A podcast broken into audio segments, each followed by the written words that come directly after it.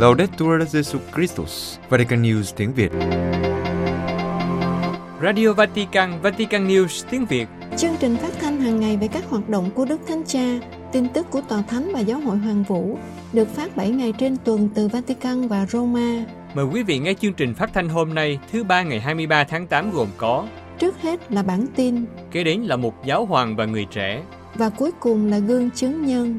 Bây giờ kính mời quý vị cùng Văn Yên và Quế Phương theo dõi tin tức. Trình bày Thượng Hội đồng về Hiệp hành giai đoạn châu lục. Vatican, thứ Sáu ngày 26 tháng 8 tới đây, một cuộc họp báo sẽ được tổ chức vào lúc 1 giờ chiều giờ Roma, tức 6 giờ chiều giờ Việt Nam tại phòng báo chí Tòa Thánh để trình bày về giai đoạn thứ hai của tiến trình Thượng Hội đồng và sẽ được truyền hình trực tiếp trên kênh Vatican News bằng tiếng Anh, Pháp, Ý và Tây Ban Nha. Trong buổi họp báo, Đức Hồng Y Mario Craig, Tổng thư ký của Thượng Hội đồng, và Đức Hồng Y Jean-Claude Hollerich, Tổng tường trình viên, cũng sẽ cung cấp một số dữ liệu về các bản tổng hợp từ sự tham vấn dân chúa tại mỗi quốc gia đã được gửi đến Ban Tổng thư ký của thường Hội đồng, cũng như một số thông tin về cách thức tạo ra tài liệu cho giai đoạn châu lục. Buổi họp báo này sẽ được phát trực tiếp trên kênh YouTube của Vatican News với các ngôn ngữ Anh, Pháp, Ý và Tây Ban Nha. Thông tin này được quảng bá rộng rãi đến các giáo sứ, giáo phận và các hội đoàn để những ai quan tâm đến thường Hội đồng có thể theo dõi. Với cuộc họp báo này, những thông tin về mục tiêu và phương pháp thực hiện của Thượng Hội đồng ở giai đoạn châu lục sẽ được trình bày để hướng đến hội nghị Thượng Hội đồng tại Vatican vào tháng 10 năm 2023. Cử hành Ngày Quốc tế các nạn nhân bị bắt hại vì tôn giáo 22 tháng 8. Roma, trong ngày quốc tế các nạn nhân của các hành vi bạo lực vì lý do tôn giáo hoặc tín ngưỡng 22 tháng 8, ông Thomas Hay Gendon, chủ tịch điều hành của tổ chức trợ giúp các giáo hội đau khổ nhấn mạnh rằng các Kitô hữu là thành phần bị bắt hại nhiều nhất trong các cuộc bắt hại tôn giáo trên thế giới. Tháng 5 2019, theo đề nghị của Ba Lan, Đại hội đồng Liên Hiệp Quốc đã thông qua nghị quyết ấn định ngày 22 tháng 8 hàng năm sẽ là ngày quốc tế các nạn nhân của các hành vi bạo lực vì lý do tôn giáo hoặc tín ngưỡng. Vui mừng trước quyết định của Liên Hiệp Quốc, ông Thomas Hen chủ tịch điều hành của tổ chức trợ giúp các giáo hội đau khổ bày tỏ, Chúng tôi đã chờ đợi ngày này từ lâu vì điều đó thể hiện một bước quan trọng cho tương lai tiếng nói của các Kitô hữu bị bắt hại được lắng nghe. Ông Thomas Hengelden cũng nhấn mạnh rằng mặc dù tất cả các cộng đoàn tôn giáo thường xuyên phải chịu các cuộc tấn công, các báo cáo quốc tế về tự do tôn giáo xác nhận rằng các Kitô hữu là những người bị bắt hại nhiều nhất. Trong báo cáo năm 2021 về tình trạng tự do tôn giáo trên thế giới, Tổ chức trợ giúp các giáo hội đau khổ đã chỉ ra rằng có khoảng 5,2 tỷ người, tức là khoảng 67% dân số thế giới, sống ở các quốc gia vi phạm nghiêm trọng tự do tôn giáo, bao gồm cả các quốc gia đông dân nhất trên hành tinh, Trung Quốc, Ấn Độ và Pakistan. Báo cáo tiết lộ rằng bách hại tôn giáo của các chính phủ độc tài đã gia tăng qua việc bào chữa quyền tối thượng về sắc tộc và tôn giáo. Thực hành này thường được thực hiện ở các quốc gia châu Á với đa số người theo Ấn giáo và Phật giáo, gây áp lực cho các nhóm thiểu số bằng cách giảm các thành viên của họ thành công dân hạng 2. Điều này thấy rõ nhất là ở Ấn Độ, nhưng các chính sách tương tự cũng được áp dụng ở Nepal, Sri Lanka và Myanmar. Hội nghị Công giáo quốc tế về giáo dân ở châu Mỹ Latin. Bogota, vào ngày 27 và 28 tháng 8 tới đây, tại thành phố Bogota của Colombia sẽ diễn ra hội nghị công giáo quốc tế để thức tỉnh các Kitô hữu, đặc biệt là giáo dân, sống chứng tá Kitô hữu ngang qua đời sống công cộng. Ông Samuel Angel, chủ tịch của Viện Nghiên cứu Liên đới xã hội và là người tổ chức sự kiện cho biết, hội nghị tìm cách đánh thức các Kitô hữu, mời gọi họ sống theo luật Chúa. Mặc dù ở các nước Mỹ Latin có 70 đến 75% dân số xưng mình là Kitô hữu, nhưng khi nhìn vào việc đào tạo thực tế của các thể chế và luật lệ, không có gì liên quan đến Kitô giáo. Vì thế, hội nghị mong muốn làm cho luật pháp và các thể chế của các nước châu Mỹ Latin có các nguyên tắc Kitô giáo. Bởi vì một quốc gia không có đức hạnh là một quốc gia sẽ thất bại, và đó là điều đang thấy hiện nay. Ví dụ như tư tưởng giới tính và phá thai đã xâm nhập vào các hoạt động lập pháp của một số quốc gia, và đây là hậu quả của việc hoàn toàn quên Thiên Chúa. Hội nghị muốn cho giáo dân bước vào đời sống công cộng, nhưng mục đích không phải là để tìm kiếm quyền bính, nhưng là để phục vụ theo tin mừng và giáo huấn của giáo hội. Như thế, hội nghị sẽ cung cấp cho các tham dự viên kiến thức để can thiệp vào đời sống công cộng và đổi mới cuộc sống gia đình của họ. Ông Samuel Angen chỉ ra rằng, mặc dù chủ nghĩa thế tục và chủ nghĩa vô thần tồn tại trong nền văn hóa, ngày nay vẫn có những giáo dân đã tích cực tham gia vào các hoạt động canh tân đời sống Kitô hữu. Tuy nhiên, chúng ta cần thúc đẩy một phong trào lớn của giáo dân trên phạm vi toàn cầu, những người bảo vệ đức tin và các giáo huấn Kitô giáo. Theo ông, là Kitô hữu, chúng ta được kêu gọi không phải chạy trốn khỏi đời sống công cộng, nhưng tiếp tục tiến bước theo lời của Chúa Giêsu trong tin mừng. Thầy đã được trao toàn quyền trên trời dưới đất.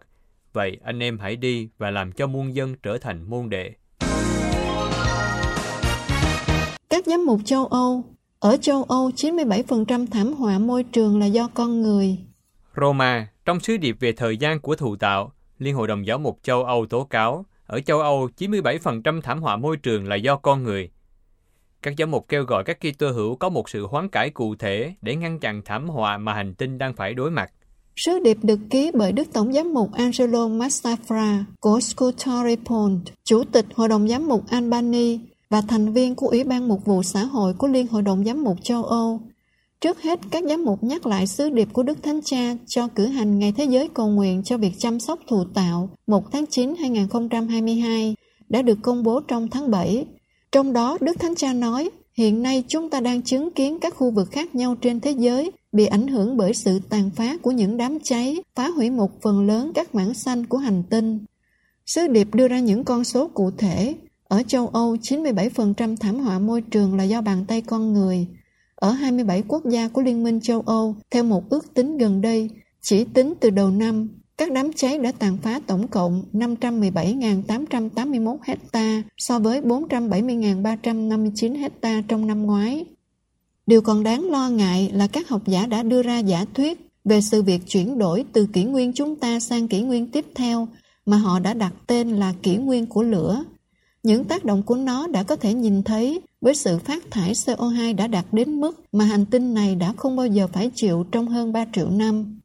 Theo các giám mục, thêm vào đó là những tác hại hủy hoại môi trường của chiến tranh đang diễn ra ở Ukraine cũng như ở các khu vực khác trên hành tinh. Từ những năm 60 của thế kỷ trước, thuật ngữ ecocide chất hủy diệt sinh thái đã được đặt ra sau chiến tranh Việt Nam. Từ đó sự chú ý đến tác động của chiến tranh đối với môi trường ngày càng tăng. Các chuyên gia Ukraine ước tính rằng ảnh hưởng lâu dài của cuộc xung đột này có thể dẫn đến các bệnh ung thư, bệnh đường hô hấp và chậm phát triển ở trẻ em. Các giám mục khẳng định, nhưng nếu bàn tay của con người là nguyên nhân chính của tình trạng này, thì điều đó cũng báo trước rằng chính bàn tay đó có thể tìm ra một giải pháp cho tất cả những điều này. Và chính ở đây, sứ điệp của Đức Thánh Cha có tầm quan trọng lớn, là một thách đố thực sự đối với khả năng của trái đất và các nhà lãnh đạo của các quốc gia. Và đó cũng là lời kêu gọi thái độ hoán cải cụ thể của tất cả các Kitô hữu để chúng ta trở thành bàn tay có khả năng ngăn chặn sự hủy diệt đã được công bố. Do đó, Ngày Thế giới cầu nguyện cho việc chăm sóc thụ tạo và thời gian của thụ tạo sẽ thực sự là thời gian để cầu nguyện, hoán cải nghiêm túc thái độ và thói quen. Các giám mục mời gọi các Kitô hữu làm phát ngôn viên cho những đòi hỏi của hành tinh, vì từ hành tinh chúng ta có thể thấy sự tương phản. Một mặt chúng ta có thể nghe một bài ca ngọt ngào, ngợi khen đấng tạo hóa của chúng ta, mặt khác đó là một tiếng kêu cay đắng, than thở sự ngược đãi của chúng ta. Sứ điệp kết thúc với lời nguyện. Xin Chúa lắng nghe tiếng kêu này và ban cho nhân loại một trái tim mới, có lòng trắc ẩn với muôn loài, để thực hiện những cử chỉ cụ thể cho phép muôn loài quay trở lại ca ngợi đấng tạo hóa và cho chúng con cùng hòa mình vào bản hợp xướng vũ trụ vĩ đại này của vô số tạo bậc ngợi khen Thiên Chúa. Các cuộc biểu tình tiếp diễn tại Sri Lanka. Colombo, các cuộc biểu tình ở Sri Lanka vẫn chưa dừng lại. Cảnh sát đã sử dụng hơi cay và vòi rồng để chống lại liên đoàn sinh viên liên trường, biểu tình ôn hòa với các khẩu hiệu chống tổng thống Ranil Wickremesinghe. Ít nhất 20 người đã bị bắt, trong đó 16 người sau đó được toại ngoại. Tuy nhiên, cảnh sát đã ban hành lệnh tạm giam đối với thủ lĩnh của tổ chức sinh viên Wasanta Mudalaj và hai nhà sư Phật giáo nổi tiếng. Bộ Quốc phòng đã chấp thuận việc giam giữ họ trong 90 ngày để tham vấn. Trong một tuyên bố được đưa ra hôm 20 tháng 8, Hội đồng Nhân quyền Liên Hiệp Quốc đã lên án việc nhiều lần sử dụng luật tình trạng khẩn cấp để trấn áp những người bất đồng chính kiến. Tài liệu cho biết, kể từ ngày 22 tháng 4, các nhà chức trách Sri Lanka đã liên tục sử dụng tình trạng khẩn cấp để dập tắt những người chỉ trích chính phủ sau đợt tăng giá. các sinh viên đã tuần hành từ bùng binh Lipton đến cung điện thống nhất của Colombo, nơi cảnh sát đã dựng các rào chắn để ngăn chặn đoàn người biểu tình. Các video lan truyền trên mạng cho thấy rằng cuộc biểu tình chủ yếu diễn ra ôn hòa. Tuy nhiên, cảnh sát chống bạo động đã giải tán những người biểu tình và đuổi theo các sinh viên bỏ chạy. Một số người đã bị đánh đập không phân biệt nam nữ. Những người trấn áp cho rằng các sinh viên đã vi phạm lệnh của cảnh sát, trong khi những người biểu tình nói rằng dường như việc này đang trở lại những năm 80. Chúng tôi đang chứng kiến việc áp dụng luật chống khủng bố trên những người trẻ Sinhala. Sri Lanka đang ở trong tình trạng vỡ nợ tài chính với khoản nợ không thể trả lên đến 50 tỷ đô la.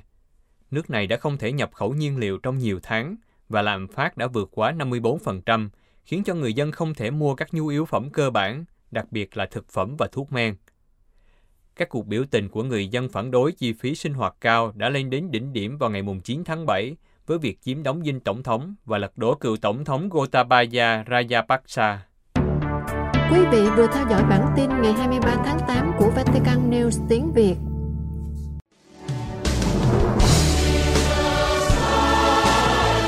Vatican News tiếng Việt Chuyên mục Giáo hoàng và người trẻ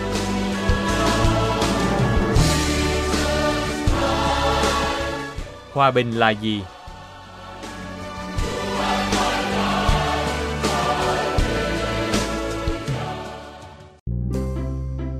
Xin chào, chào mừng các bạn quay trở lại với chương trình Giáo hoàng và người trẻ và như thường lệ với người dẫn là mình, Yen Kabur và Trung Hưng. Các bạn thân mến, chương trình Giáo hoàng và người trẻ là một không gian gặp gỡ giữa những giáo huấn và quan điểm của giáo hội với những quan điểm suy tư và chia sẻ của những bạn trẻ hôm nay. Chương trình mong muốn là nhịp cầu kết nối tư tưởng, là không gian kết nối tiếng nói và chung tay vào hành động vì tin mừng các bạn nhé. Vâng, các bạn thân mến, ở tuần rồi thì chúng mình đã cùng với nhau kết thúc chương 10 của sách Đô Cát liên quan đến vấn đề về môi trường sinh thái. Và đặc biệt là trong số tuần rồi thì chúng ta đã cùng nhau đọc qua một số chia sẻ của các đức thánh cha như là Đức Thánh Giáo hoàng Gioan Paulo II, Đức Biển Đức 16 và Đức Thánh cha Francisco. Kể ra là chúng ta cũng đi kha khá về tài liệu về tư tưởng về môi trường và sinh thái đúng không? Ừ, và phải nói là với con đó thì kiểu như là mình đi ngược dòng về thời gian về các đức giáo hoàng thì con thấy là giáo hội mình quan tâm đến môi trường từ rất là sớm. Và mình không biết là với khá nhiều dữ liệu rồi chia sẻ đó khá là sâu sắc và có thể nói là khiến cho người trẻ chúng mình đó phải là chăn trở rồi suy nghĩ về tương lai của môi trường rồi về ngôi nhà chung của chúng ta. Thì không biết là bạn trẻ có thể chia sẻ về điểm nào mà bạn trẻ thích hay là không thích hay điểm nào đó mà bạn trẻ thấy thích hợp với chính mình không? Uhm, thực ra đối với con thì điểm nào cũng hay hết. Trời ơi lời của các đức thánh cha mà. Nhưng mà nhưng mà con thấy là có một điểm mà hầu như các ngài đều có nhắc đến đó là chúng ta như là người thợ và quản lý khu vườn trái đất và chúng ta nhận lãnh ơn của Chúa để làm việc và chăm sóc cho nó và con thấy là ở cái thời điểm này á, sự chủ động trong ờ, việc cộng tác với Chúa và nhất là mình biết ờ, kiểm điểm hay là nhận định lại những cái hành vi của mình á, thì đó là là mình đang xây dựng lợi ích môi trường chung. Ồ, mình thấy đó là cái hình ảnh mà người thợ nó khá đẹp và sống động á, y như là bạn trẻ vừa rồi nói đó. Thôi thì bây giờ chúng ta tạm dừng chương 10 ở đây với hình ảnh người thợ lao tác trong khu vườn sinh thái nha. Ok, vậy thì mình bắt đầu luôn với chương 11 đi thầy. Vậy bây giờ chúng ta đến với chương 11, chúng ta sẽ bàn về một vấn đề khá là nóng hổi luôn, đó là về hòa bình sống trong à, tự do và tránh bạo lực. Ừ, đúng là đề tài này quá nóng luôn đó thầy. Như là chiến tranh tại Ukraine nè, rồi các cuộc giao tranh tại Trung Đông, Nam Á, rồi ở châu Phi vẫn vẫn đang còn tiếp tục những cái cuộc chiến nhỏ lẻ nên và bây giờ hôm nay là con cảm thấy là hơi nóng đó nó đến cả tận chủ đề của giáo hoàng và người trẻ luôn rồi đó ồ là đúng là đang nóng thật ha và bây giờ chúng ta thử xem coi là những cái đề tài nóng hổi như vậy sẽ cho chúng ta hiểu gì về hòa bình rồi những góc nhìn của giáo hội về bạo lực và chiến tranh nhé. Ok thầy, mình vào luôn câu hỏi đầu tiên đi. Nãy giờ thì chúng ta nhắc đến nào là hòa bình rồi cứ hòa bình. Vậy thì chúng ta phải hỏi là hòa bình là gì đúng không? Uh-huh. Và đó là câu hỏi số 275. Ừ, và có câu trả lời thế này. Thưa, nhiều người nói rằng hòa bình là không có chiến tranh. Những người khác cho rằng hòa bình là một trạng thái cân bằng ổn định giữa các thế lực thù địch. Tuy nhiên, các định nghĩa này là không đủ. Và sau đây là định nghĩa hòa bình mà giáo hội muốn chúng ta hướng tới. Đó là hòa bình là sự bình yên có trật tự. Sâu xa hơn, hòa bình trong trật tự thiện hảo của Thiên Chúa. Mà bạn trẻ để ý nha, trật tự đó. Thường thì những rối loạn trong chúng ta hay bên ngoài chúng ta đi ra đó đều là do sự mất trật tự gây nên đấy. À, nghĩa là chúng ta phải sắp xếp lại trật tự cho ngăn nắp hay là hay là ý thầy là như thế nào thầy? Vậy bạn trẻ muốn biết đúng không? Vậy thì bây giờ chúng ta đọc tiếp Ducat thôi nhé. Uh-huh. Loại hòa bình này là mục đích của chúng ta. Chúng ta thấy được mình trên con đường hòa bình, khi chúng ta làm việc trong công bình và yêu thương, tiến đến một thế giới trong trật tự theo ý muốn của Thiên Chúa. Ừ, con thấy rồi, trong trật tự là trật tự với Thiên Chúa. Và đây nữa nè, hơn nữa đó, chúng ta cũng thấy được mình trên chúng ta cũng thấy được mình bên cạnh tất cả những người tìm kiếm chân lý cách ngay thẳng và chân thành. Họ chăm sóc cho hạnh phúc và sự an toàn của đồng loại trong công lý và đem tình thương của họ đến với tha nhân mà không nghĩ đến lợi ích bản thân.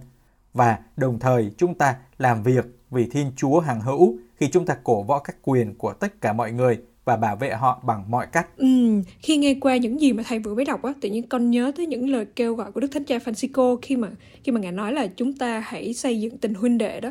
Và ở đây thì con cũng thấy cái trật tự như nãy thầy nói đó là chúng ta hãy sắp xếp cuộc sống trong mối tương quan với Thiên Chúa. Con không biết là con hiểu có đúng không và con thấy đây chính là nền tảng quan trọng. Khi mà chúng ta đánh mất cái trật tự giữa chúng ta với Thiên Chúa đó thì như bạn trẻ thấy đó là nhiều đổ vỡ sẽ sinh ra uh-huh. vì khi đó đó điểm quy chiếu sẽ dời về phía chúng ta tức là hồi trước đó đó là điểm quy chiếu chúng ta đặt ở nơi Thiên Chúa thì sau đó là chúng ta dời về phía chúng ta nên là chúng ta sẽ tìm kiếm những cái lợi ích của tôi thay vì tìm kiếm những giá trị của Thiên Chúa và của những à, anh chị em xung quanh. Uh-huh. Điều này thì chúng ta thường thấy nơi chúng ta hàng ngày đúng không? Khi mà ngày sống đó chúng ta đặt Chúa làm trung tâm rồi nỗ lực sống theo lời Chúa đó thì chúng ta sẽ cảm thấy cuộc sống của chúng ta là rất có trật tự rồi bình an đúng không? Mà nói thế thôi chứ không có dễ đúng không nào? Ừ, đúng rồi thầy. Ít nhất là với con ở thời điểm hiện tại là con thấy là không hề dễ rồi. Nhưng mà nếu mà dễ thì mọi người cũng nên thánh hết rồi đúng không? Thì chúng ta cũng được mời gọi nên thánh đi thôi. Mà ở đây nè túm lại thì chương trình của chúng ta thấy được đó là hòa bình được xây dựng trên cuộc sống có trật tự trong thánh ý của Thiên Chúa. Ừ, tự nhiên đọc bài này xong cái con thấy mình phải về nhà suy ngẫm rồi mình có đang bị bất trật tự ở đâu không á thầy? Vậy bạn trẻ thử kiểm điểm xem coi là bạn trẻ có đang gây chiến tranh ở đâu không biết nhé. Ok ok, mà hy vọng là con đem hòa bình chứ không gây chiến tranh hả thầy ha. Các bạn thân mến, chương trình Giáo Hoàng và Người Trẻ mỗi là nhịp cầu kết nối tiếng nói của Đức Thánh Cha và quan điểm của giáo hội với các bạn. Và các bạn có thể cộng tác bằng cách gửi những câu hỏi hay những thắc mắc chăn trở hay ý tưởng cách thức sáng tạo và mới mẻ cho chương trình của chúng mình qua địa chỉ email giáo hoàng và người trẻ a gmail.com hay nhắn tin cho chúng mình qua trang Facebook Vatican News tiếng Việt hoặc để lại các dòng comment trên YouTube nhé. Hẹn gặp lại các bạn vào thứ ba tuần tới. Xin, Xin chào và hẹn gặp lại. lại.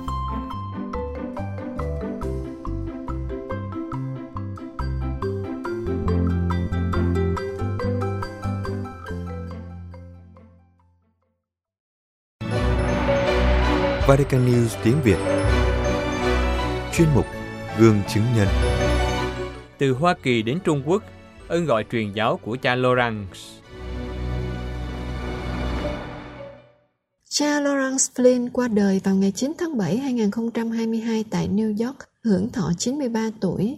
Là linh mục truyền giáo, cha yêu mến và cống hiến cuộc đời cho vùng đất Trung Quốc qua các hoạt động tông đồ âm thầm và giảng dạy ở trường học. Vào năm 1987, Trung Quốc đang ở trong thời kỳ cai trị khắc nghiệt của Mao Trạch Đông. Vì thế, chính quyền không bao giờ chấp nhận các linh mục, đặc biệt các linh mục nước ngoài bị nghi ngờ là tay sai của phương Tây. Khi đặt chân đến Thượng Hải, cha Lawrence Flynn ngay lập tức nhận ra rằng tình hình đất nước châu Á đang rất phức tạp. Hơn nữa, cha là người Mỹ và chiến tranh lạnh vẫn chưa kết thúc. Cha trở thành một linh mục hoạt động âm thầm của giáo hội hầm trú trong nhà nước Cộng sản. Rất nhanh chóng cha nhận ra rằng hoạt động mục vụ công khai không thể thực hiện được vì mọi người đã biết cha là linh mục.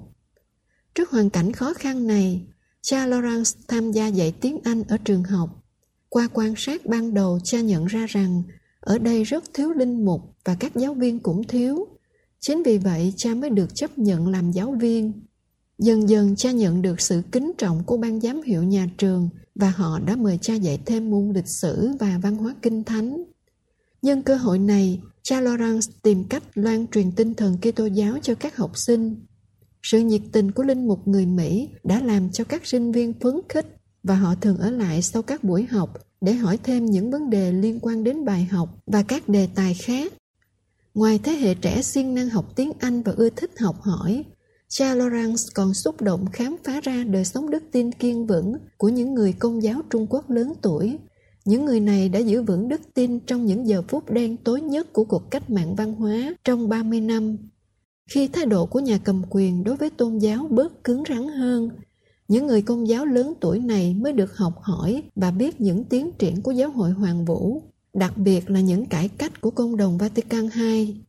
Đối với nhiều người công giáo Trung Quốc lớn tuổi, những người đã giữ vững đức tin trước mọi khó khăn, việc không cử hành thánh lễ Latin và những tiến triển của phụng vụ dường như là một điều không thể hiểu được.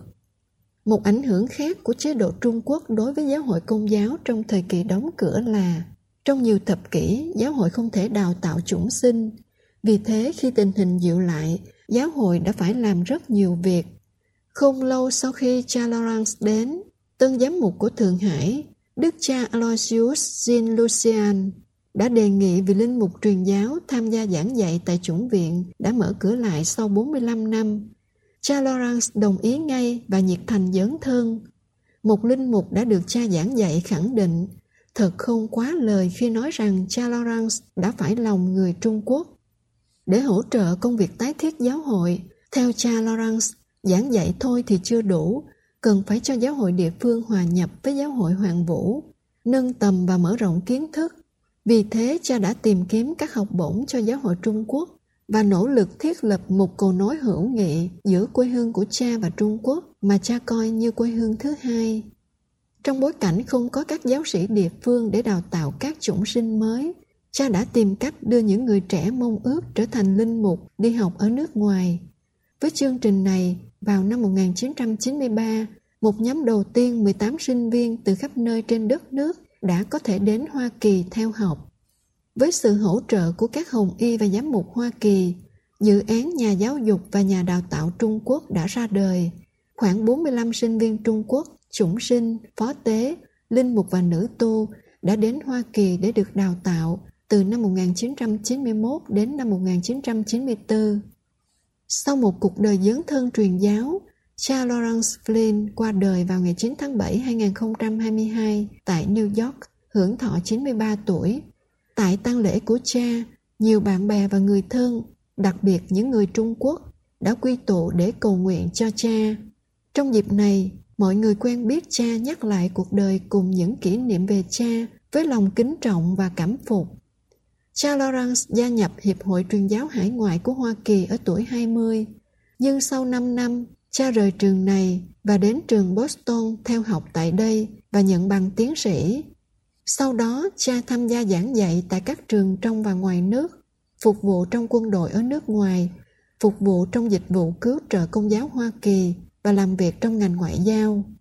Dấu chân của cha đã lan rộng khắp châu Âu, châu Phi và châu Á như Đức, Pháp, Congo, Việt Nam, Maroc và Ấn Độ. Cha đã tích lũy kinh nghiệm ngoại giao và kinh nghiệm phục vụ xã hội phong phú.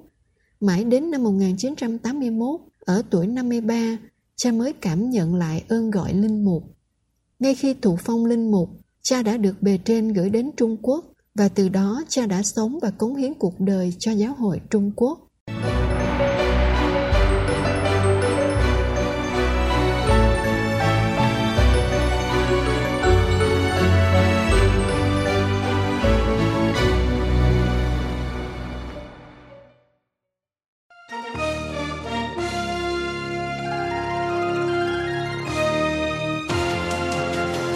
Cảm ơn quý vị đã chú ý lắng nghe chương trình Radio Vatican của Vatican News tiếng Việt. Xin Thiên Chúa chúc lành cho quý vị và toàn gia quyến. Laudetur Jesu Christus, ngợi khen Chúa Giêsu Kitô.